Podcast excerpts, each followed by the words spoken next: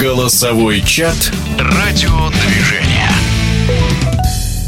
Денвер Наггетс впервые в своей 56-летней истории стал чемпионом НБА.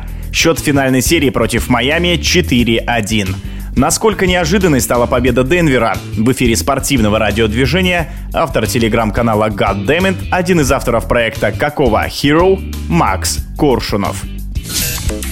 Денвер Наггетс стали чемпионами впервые в истории. Я хочу поздравить всех болельщиков Денвера и персональных болельщиков Николы Йокича, коих среди русскоязычного комьюнити любителей НБА очень много. Персонально хочу всех вас поздравить. Это действительно большое событие. Первое чемпионство Денвера в истории, и уже многие говорят о том, что это стало какое-то стечение обстоятельств, повезло. Кто-то говорит о том, что это многолетняя работа. Действительно, у Денвера была многолетняя работа, которую выполняли в свою очередь Тим Коннелли и Артур Скорнишовас. Это главы их офиса, которые сейчас работают в Миннесоте и в Чикаго одна, соответственно. Оба они сейчас там проваливают работу, но в целом они архитекторы этой команды. Это они привели и Мелоуна, и выбрали Йокича, и Мюррея, и строили всю эту команду. Кроме того, нужно похвалить и текущий офис Денвера. Они не уволили Майкла Мелоуна, несмотря на мое скептическое к нему отношение, они его не уволили, и Мелоун стал лишь вторым тренером за всю историю НБА, который выиграл титул, руководя командой больше 8 лет.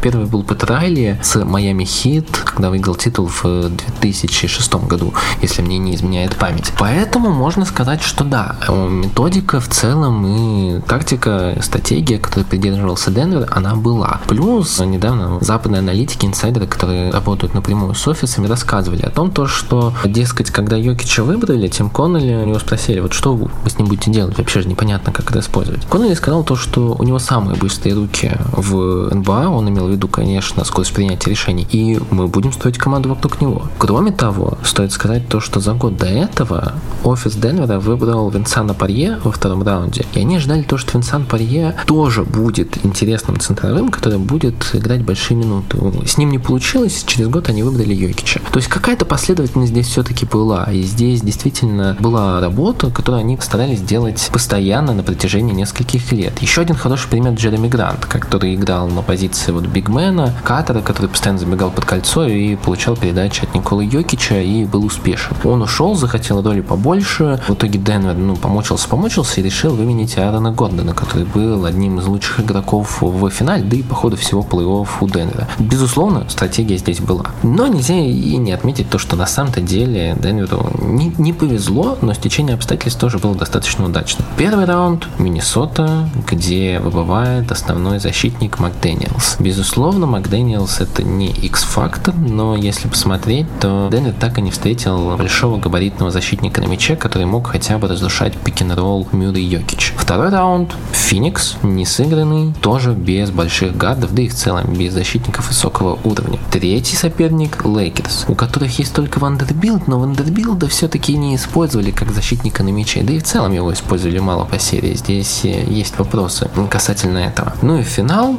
Финал в целом Майами Хит, которые, безусловно, безусловно, прыгнули выше головы, но у них тоже не было таких защитников. Это нисколько не отменяет факт успеха и огромно проделанной работы со стороны Денвера, но стоит признать, что стечение обстоятельств тоже имело место быть.